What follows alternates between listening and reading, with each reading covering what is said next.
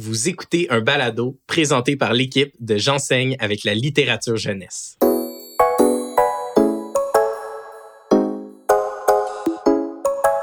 Bonjour les profs, c'est un espace bien inclusif créé par des enseignantes pour des enseignantes. Bien inclusif parce qu'il se veut à la fois bienveillant et inclusif. Notre mission Former des lecteurs pour la vie. Et pour y arriver, des enseignantes qui discutent, échangent et se questionnent à propos de pédagogie et de littérature jeunesse.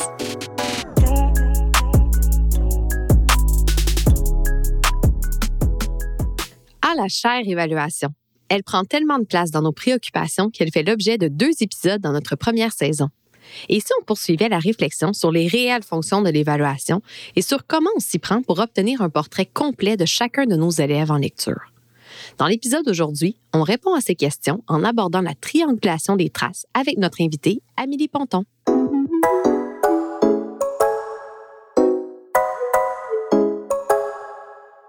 Bonjour les profs, ici Alexandre Antoine et aujourd'hui je suis en compagnie de ma collègue Lucie Béchard. Salut Lucie. Salut. Et on se plonge encore dans le sujet de l'évaluation. Euh, bon, aujourd'hui, notre angle, c'est vraiment de parler. Euh, en fait, c'est un peu d'aller déconstruire le fameux mythe des traces, puis d'aller parler de euh, quelque chose qui, en tout cas pour moi, a vraiment révolutionné ma vie au niveau de l'évaluation, qui est la triangulation des traces en évaluation. Ouais. Est-ce que tu peux définir pour les personnes qui nous écoutent, c'est quoi exactement la triangulation des traces? Bien, la triangulation des traces, là, on l'entend, il y a le mot triangle dedans. Donc, dans le fond, il y a trois types de traces qu'on peut, euh, qu'on peut récolter quand on enseigne pour évaluer nos élèves. On peut avoir des traces d'observation, celles qui viennent vraiment spontanément euh, le plus souvent. On a aussi des traces de, de, discussion, donc de discussion avec nos élèves, puis on a aussi des productions. Donc là, quand tu parlais de mythe des traces, mais là, mhm. tu sais, souvent, quand on pense à traces, on pense à traces écrites. Ouais. Donc là, c'est d'aller, justement, tu sais, quand on parle de triangulation des traces, c'est d'aller ailleurs que juste avec les traces écrites. Oui, puis, tu sais, dans ce pôle-là, tu l'as nommé, il y a les observations où est-ce que je vais pas aller m'immiscer, par exemple, dans le travail de l'élève. Je suis vraiment comme un observateur externe. Mmh, comme si tu prenais une photo. Exactement. Après ça, ben, comme tu disais, il y a la conversation. Toi, tu appelles ça discussion, moi, j'appelle ça conversation. Bref. Ça veut dire pas mal la même ça. Où est-ce que finalement, on pose des questions à l'élève pour aller creuser son raisonnement, aller savoir quelle stratégie il utilise. Fait que c'est un peu qu'est-ce qu'on n'a pas accès quand on fait juste observer. Parfois, mmh. il, il nous faut un peu plus de jus. Euh, puis oui, quand je référais à le mythe des traces, c'est finalement d'avoir beaucoup, beaucoup de traces écrites pour finalement prouver aux parents, malheureusement, euh, la note. Ça m'amène un peu à parler de, tu sais, on revoit un peu là, notre rapport de l'évaluation, mm-hmm. on, on en a reparlé dans le dernier épisode. Mais tu sais, la différence entre les traces qui sont pour apprécier la compétence de l'élève dans sa globalité, là, versus les traces qui sont pour témoigner aux parents des progrès de l'élève. Comment tu vois ça, toi? Bien, tu sais, je pense que ça revient aussi à se questionner sur pour qui on évalue, tu sais. Hmm. La, la, la, personne principale à qui doit se servir l'évaluation, ben, c'est l'élève. Ça doit être avant tout pour qu'il se connaisse comme euh, qu'il connaisse c'est quoi ses forces, qu'il connaisse c'est quoi ses défis, qu'il puisse prendre des décisions aussi par rapport à ça pour aller pour s'améliorer, pour aller plus loin, puis pour se donner des méthodes aussi de, de travail. Puis ça, on a, plus ils vieillissent, plus ils mhm. apprennent à le faire par eux-mêmes, puis ils savent euh, qu'est-ce qui est pertinent pour eux pour aller plus loin. Puis le la deuxième personne à qui ça sert l'évaluation, ben c'est au prof. C'est pour que le prof sache où sont les défis de ses élèves, qu'il soit capable de de réorganiser sa planification, de s'ajuster, d'aller, de, de, de, former des sous-groupes. En tout cas, ça, on pourrait en parler. Euh, mm-hmm. On pourrait en parler beaucoup là, de à quoi ça sert pour l'enseignant l'évaluation, mais avant tout, c'est l'élève. C'est le parent, je l'ai même pas nommé. Non, mais je suis 100% d'accord avec toi. Finalement, le faudrait un peu comme euh, refaire au Québec, je trouve le mot évaluation. C'est comme si malheureusement, ça a été un peu euh, déformé au fil du temps.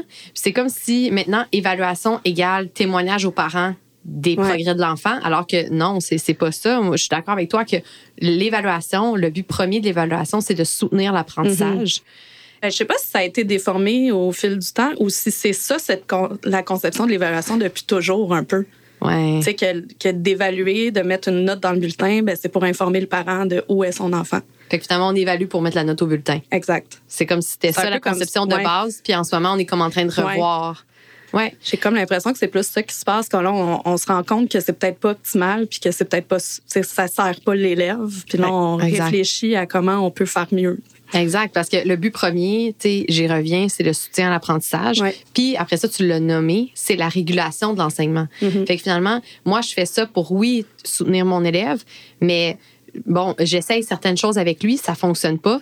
Ben, je ne pas juste faire, bon, ça fonctionne pas, j'écris un D. Ben non, c'est pas ça. Ça fonctionne pas, donc il n'est pas bon en lecture. Exact. C'est plutôt de me dire, ben, qu'est-ce que moi je peux faire? Comment je peux réguler mon enseignement pour soutenir cet élève-là à s'améliorer dans sa compétence à lire, finalement. Puis ce qui, ce qui nous fait nous questionner aussi sur, ben là, si ça n'a pas fonctionné, mon enseignement, est-ce que c'est mon enseignement qui n'a pas fonctionné ou c'est ma façon de l'évaluer, d'évaluer son progrès? Est-ce que c'est ça qu'il faut que je change? Oui, là, on rentre dans l'évaluation inclusive. L'épisode avec Marie-Philippe, je pense que moi, en tout cas, moi, ça m'a ouvert euh, plein de petites lumières dans mon mm-hmm. cerveau, effectivement, parce qu'il y a tellement de façons qu'on peut évaluer, mais malheureusement, on choisit souvent pour l'élève la façon que nous, on décide qu'on va l'évaluer, mais c'est pas toujours une, façon qui lui rend justice à cet élève-là.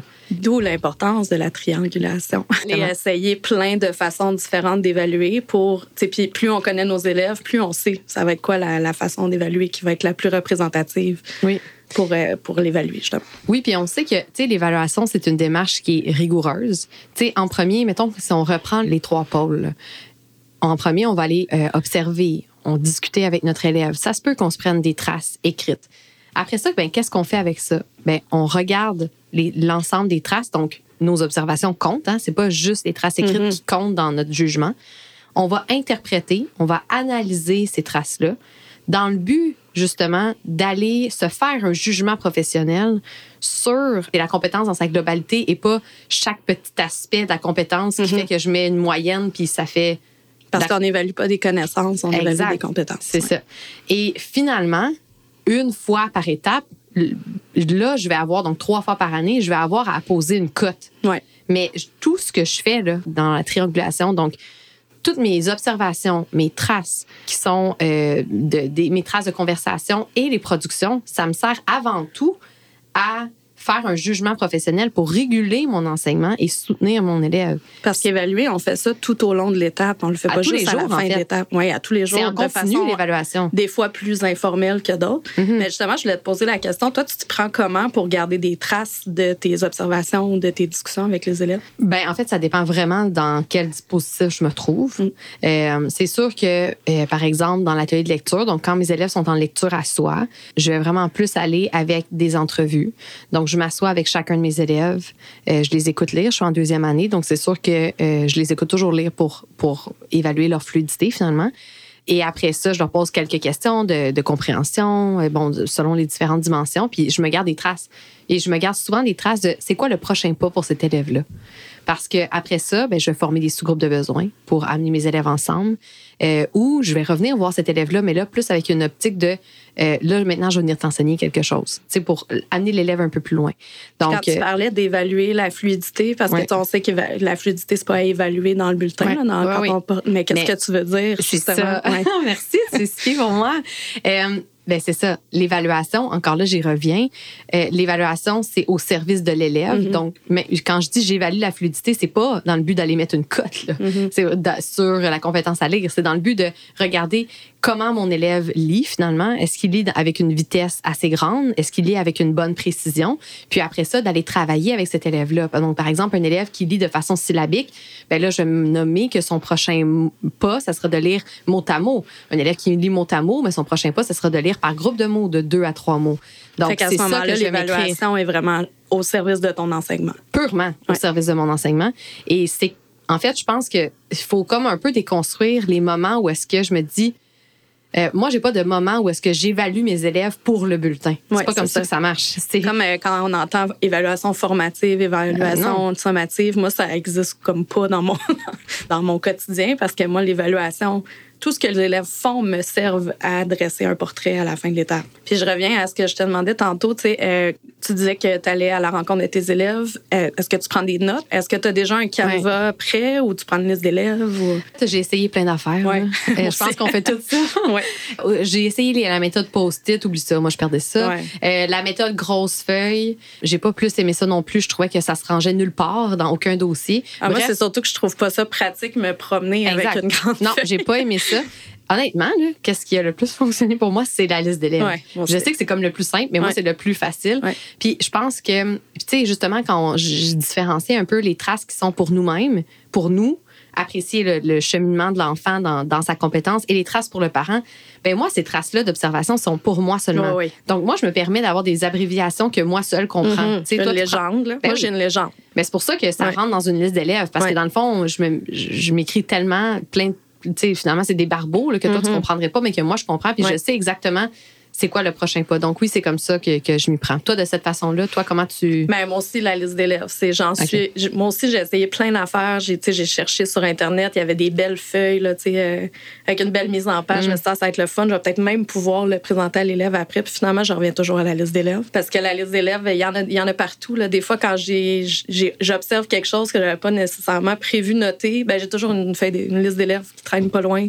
Puis là, mm-hmm. je peux m'écrire. Puis, moi, ce que j'essaie de faire quand j'observe les élèves, c'est avant de prévoir un peu les critères que je peux observer parce que, tu par exemple, si je fais une lecture interactive, je t'occupe à l'animer. Tu sais, je peux pas en même temps prendre plein de notes mm-hmm. d'observation. Sauf que si je me suis ciblé, par exemple, deux aspects que je pourrais observer, tu sais, mettons, je vais observer si mes élèves sont capables de faire des inférences puis s'ils sont capables de réagir. Ben là, les élèves qui vont avoir parlé, ben là, moi, je peux juste me mettre un petit code, justement, de légende, pendant, soit pendant qu'ils parlent ou tout de suite après la, pendant la récréation, par mm-hmm. exemple. Je vais aller noter. Je vais pas avoir observé tous mes élèves à chaque fois, mais, tu sais, justement, là, après ça, ça va me permettre pour mon enseignement de voir quels, c'est lesquels des élèves que j'ai un petit peu moins d'observation parce que peut-être qu'ils participent un peu moins mm-hmm. en grand groupe. Ben là, je vais peut-être prévoir d'autres types de regroupements ou, euh, ou des turn and talk là, Pour, euh, pour aller écouter les élèves, discuter, pour pouvoir les observer, pour prendre des notes par rapport à ça. Mais moi aussi, c'est des notes pour moi et non pour, euh, pour les parents.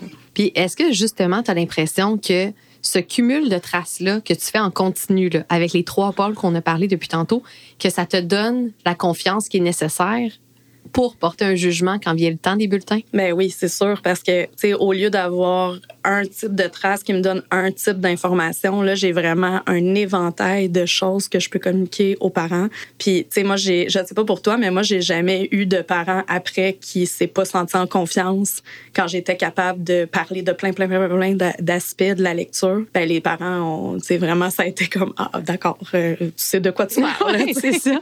ben, ben c'est la même chose pour moi, c'est que finalement, tu as un portrait tellement complet de l'enfant. Puis quand tu es devant le parent en rencontre de parents, tu peux tellement en parler parce que tu as tellement été à la rencontre de l'élève que tu le connais très bien comme mm-hmm. lecteur. Dans plein de contextes. Exact. finalement, toi, la confiance se ressent. Le parent, ça se dégage de ça. Ouais. Est-ce qu'on est prête à aller voir euh, qu'est-ce qu'Amélie a à dire euh, sur le sujet? Avec grand plaisir. Allons-y.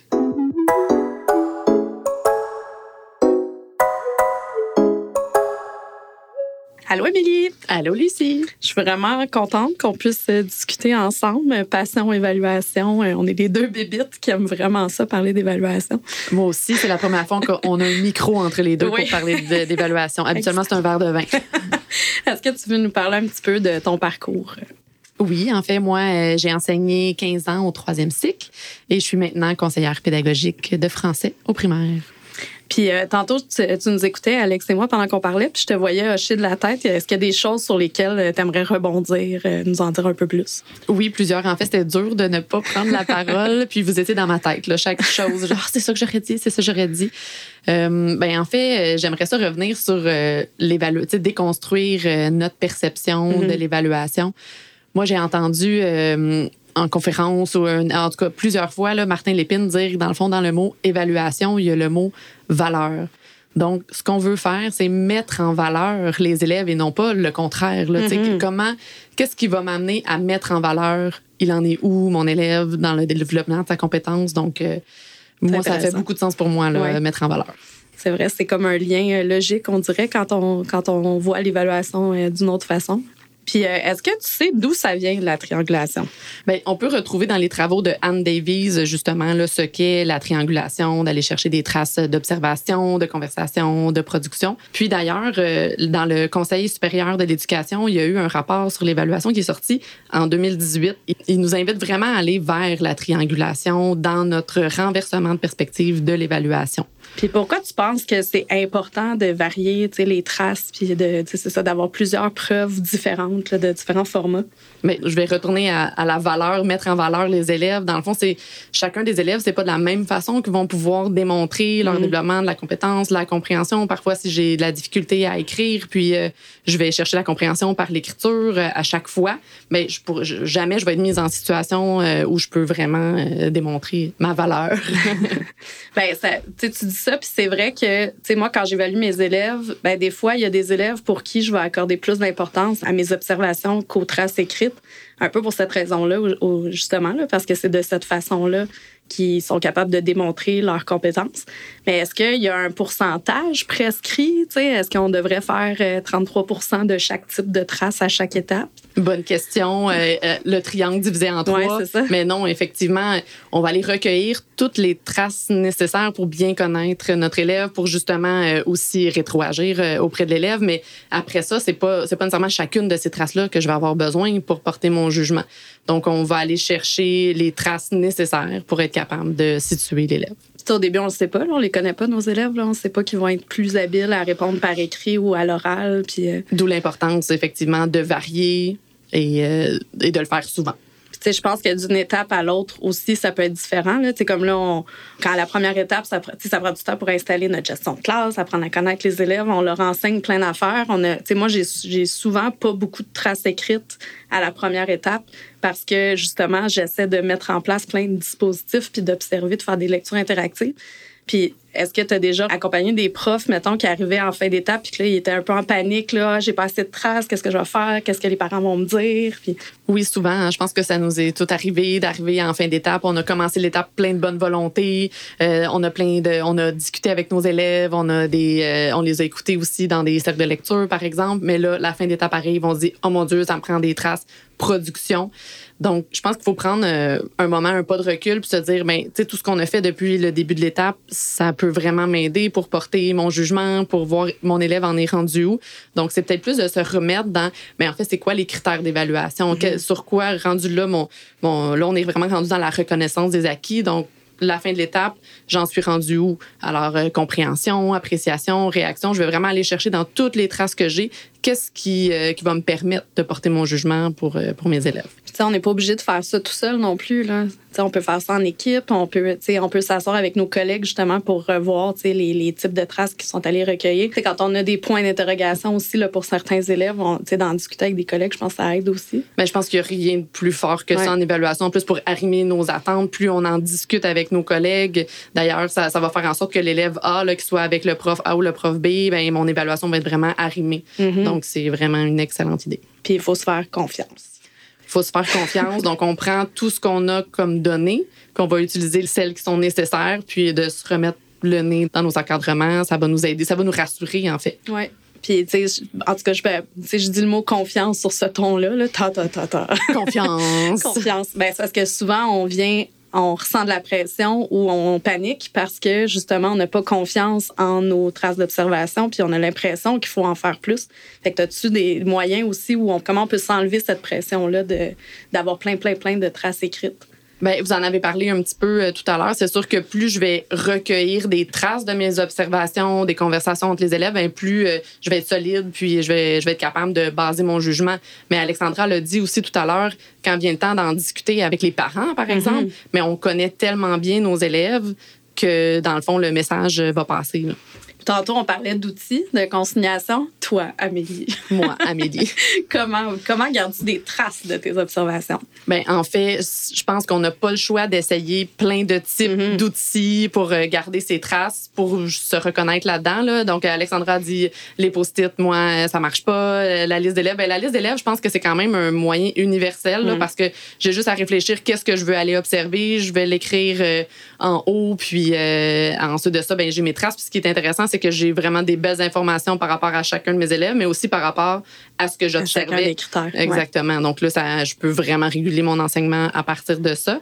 Puis vous avez parlé des grandes feuilles. Moi, contrairement à vous, je les aimais bien, les grandes feuilles, avoir un portrait de classe. Donc, dans le fond, la liste d'élèves, je vois rapidement, là, tu as un portrait, euh, il y a quand même une information qui peut ressortir Mm-hmm. de là. Tandis que ma grande feuille, puis avec ma petite pince, euh, Ta planchette à pince. merci, ma, ma, ma planche euh, avec la pince, ben, je le mettais, je mettais ma feuille dans l'autre sens. Puis on peut quand même bien écrire. Puis là, ben, je peux avoir des informations, par exemple, euh, quel défi j'ai donné à mes élèves, Mm-hmm. euh, quel enseignement j'ai fait à ce moment-là. Donc, je peux vraiment euh, avoir des traces au fil du temps aussi là, qui restent dans ce tableau. Fait qu'il y a comme une petite coche de plus que la liste d'élèves en termes d'information puis pour, pour t'ajuster dans ton enseignement. Une coche de plus où, en fait, c'est différent. Ouais. C'est vraiment une trace différente. C'est vraiment plus dans l'intention de, pla- de planification plutôt que de juste un portrait, un Exactement. portrait de l'élève. Ouais, c'est intéressant. Côté évaluation, tu sais, mettons qu'on retourne au début de l'année là, euh, dans les journées pédagogiques. Tu sais, qu'est-ce que tu conseillerais euh, les astuces pour planifier son évaluation? Ben, en fait, justement, quand je suis en train de planifier euh, mon étape en lecture, par exemple, je vais planifier un réseau littéraire sur l'amour des livres pour commencer mon année, ben, je peux déjà en amont réfléchir à quelle trace je vais pouvoir aller chercher à travers mes différents dispositifs. Donc, si je fais, par exemple, des lectures interactives, je vais avoir accès à la compréhension des élèves, à la réaction des élèves. Donc, de- déjà le savoir que je vais pouvoir avoir des traces d'observation à ce moment-là. Euh, Peut-être qu'aussi, je vais vouloir avoir des productions, comme par exemple dans le carnet de lecture de l'élève. Donc, de déjà réfléchir quelle, euh, quelle soit quelle question ou qu'est-ce qu'ils pourrait aller euh, euh, y mettre là, comme réflexion dans leur carnet de lecture. Donc, là, j'aurais une production. Puis, à travers mon réseau littéraire, ben, est-ce que je vais avoir des entretiens ou est-ce que je vais avoir des cercles de lecture où je vais pouvoir aller discuter avec les élèves? Donc, déjà, en planifiant mon enseignement de la lecture, mais je suis déjà en évaluation aussi en même temps pour dresser un portrait de mon élève. Fait que là, dans le fond, pendant que tu planifies ton enseignement, tu planifies aussi ta manière d'évaluer. Puis là, tu sais, je pense que, tu sais, justement, quand on est en début d'année, puis on planifie la première étape, moi, personnellement, je planifie beaucoup d'observations, parce que je me dis, je veux pas rentrer nécessairement tout de suite dans les traces écrites. Je veux que mes élèves soient capables de, qu'il y ait des connaissances, qu'il y ait des compétences avant de, les faire écrire. Fait que moi, ça se peut qu'à la fin de l'étape, j'ai beaucoup de traces d'observation, contrairement aux traces écrites des élèves. Est-ce que tu as déjà vu, euh, ben, mettons, toi, quand tu enseignais, est-ce que tu arrivais tout le temps à avoir autant de traces de chaque type? Ben, en fait, euh, non, c'est pas nécessaire euh, que ce soit équilibré également. Il faut juste que j'en ai de chacune des traces pour être capable d'avoir accès à la compréhension ou à la compétence euh, de mon élève, mais il n'y a pas à avoir un nombre euh, précis. Puis, tu sais, quand on en discute en- au début de l'année avec nos collègues aussi, je pense que c'est important que notre vision de l'évaluation soit solide, tu sais, pour qu'après ça, à la rencontre de parents, on puisse expliquer aux parents notre façon d'évaluer. Tu sais, Est-ce que tu te rappelles, mettons, d'une rencontre de parents, comment tu avais abordé ça avec les parents de tes élèves? Oui, mais je vais rebondir, en fait, commencer avec les collègues. Justement, quand on amorce un peu ce changement-là, de se dire je veux moins de production euh, dans mon évaluation. Donc, oui, effectivement, de se lancer en équipe, comme ça, on peut en discuter ensemble, réfléchir ensemble, planifier ensemble. Puis, oui, d'y aller dans notre rencontre de parents, d'annoncer nos couleurs. là. Donc, cette année, ça se peut que vous ayez moins de traces papier à la maison. Par contre, à l'école, on va lire, on va discuter de nos lectures, on va avoir le goût de lire. Puis, euh, je pense qu'ils vont juste être contents que les élèves demandent des livres à Noël, Ouais, finalement. Ben, c'est vrai que ça a souvent cet effet-là. En tout cas, moi, c'est ce que j'ai observé dans les dernières années en faisant moins de traces écrites, puis en étant plus dans la discussion, dans l'échange. La motivation puis l'engagement des élèves a vraiment monté en flèche. Puis c'était les premières fois où, à la rencontre de parents, justement, les parents me disaient, euh, tu sais, ils étaient en confiance parce que leur enfant lisait à la maison. Puis, tu sais, c'était jamais arrivé avant. Fait que déjà là, tu sais, je pense que de quand les enfants se mettent à lire à la maison puis qu'ils le faisaient pas avant, ça démontre un sentiment de compétence aussi face à la lecture qu'ils ont en, eux. Puis, euh, tu dirais, mettons, euh, l'évaluation, tu ferais ça à quelle fréquence aussi, parce que quand on planifie, est-ce qu'on se planifie qu'à chaque lecture inter- interactive, on va évaluer, on va prendre des observations ou est-ce que tu les espaces un peu? Ben, en fait, quand on veut aller recueillir des traces, on a des traces qui sont planifiées. Donc oui, tu justement, dans ma planification de, ma lecture, je vais planifier, je vais aller chercher des traces dans cette lecture interactive là, en cercle de lecture, dans un, carnet de lecture. Donc, je vais en planifier certaines en amont. Par contre, il y a aussi tout, tout ce qui est... euh, sur le vif, là, Ouais, euh, le quotidien, Le là. quotidien, exactement. Donc, c'est là où, justement, mes listes d'élèves peuvent venir euh, supporter toutes ces observations-là que je fais. Donc, un élève, pendant un cercle de lecture, je l'entends. Euh, je n'étais pas nécessairement avec eux, mais j'entends un élève réagir avec son équipe de cercle de lecture. Mais ces traces-là, je peux les utiliser. J'ai rien de papier comme tel, mais moi, je vais aller me l'indiquer le 12 octobre euh, dans, dans, mes traces à moi. Donc, je peux vraiment venir m'appuyer là-dessus. Là. Puis je pense qu'à l'inverse, ça se peut aussi qu'on ait planifié quelque chose, puis finalement, les élèves, cette journée-là, ça marche pas. ça marche pas, effectivement. Puis on peut mettre ça de côté parce que tout ce qu'on aura fait euh, va nous servir euh, dans notre évaluation.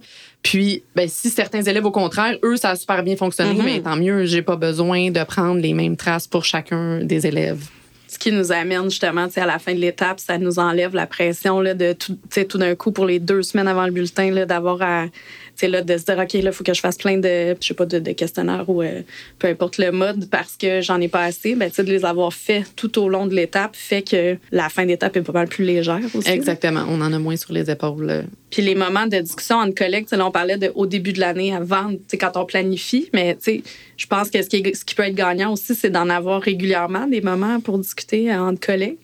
Est-ce que tu as déjà vécu ça? Ben, dans quelle intention tu as déjà vécu ça, des discussions entre collègues? C'est vraiment de, discuter ben, de notre conception de l'évaluation. On part euh, aussi des, euh, de ce que les élèves ont fait pour vraiment venir euh, arrimer. Donc, ça peut être au début plus en planifiant. On va planifier tous ensemble. ça peut être vers la fin aussi pour discuter des traces de nos élèves et puis voir que, quel serait notre jugement porté comment on garde des traces justement de. Tu sais, là, je reviens encore avec les outils de consignation. On se fait souvent poser la question aussi, là, comment on fait pour consigner.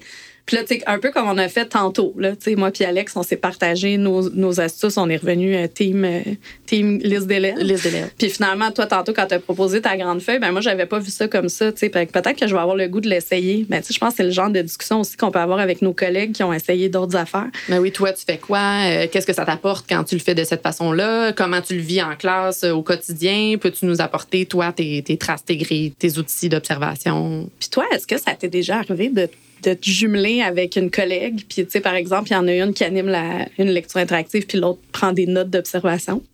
Oui, puis j'invite vraiment plusieurs. Je l'ai vécu comme prof, puis je le, comme conseillère pédagogique, j'invite souvent les, les, enseignants à faire ça aussi. De, disons, on peut les deux planifier une lecture interactive. Par exemple, moi, je vais faire euh, la mienne dans ta classe. Pendant ce temps-là, tu peux vraiment aller mm-hmm. chercher euh, des informations euh, sur tes élèves. Exact. Est-ce que tu pourrais nous nommer des exemples de dispositifs dans chaque type de trace? Ben oui, c'est sûr. Par exemple, si on veut avoir des traces de conversation avec nos élèves, ben, tout ce qui, ben, par exemple, un entretien qu'on va discuter avec l'élève, on est dans la dans les conversations. Aussi, quand je vais dans une entrevue, quand ils sont est en lecture autonome, je suis en conversation. Ça pourrait être aussi un cercle de lecture ou de la lecture en duo. Ça peut être autant observation. Puis tu sais, c'est pas grave à la fin de la journée si j'ai pas exactement. Ah là, ça c'est conversation, observation. Parfois, ça touche un petit peu aux mm-hmm. deux. Mais dans conversation, donc entretien, entrevue, cercle de lecture lecture en duo. On a tout ça qui peut entrer là-dedans. Euh, dans les observations, par exemple, on a nommé beaucoup euh, aujourd'hui une lecture interactive. Il y a plein de réactions spontanées des élèves qu'on peut aller observer pendant ces lectures-là. Même chose, euh, si je, je, suis témoin d'un cercle de lecture sans mhm. être vraiment engagé dans le cercle de lecture, je, je peux utiliser là, ce que j'observe, ce que j'entends dans les discussions des élèves.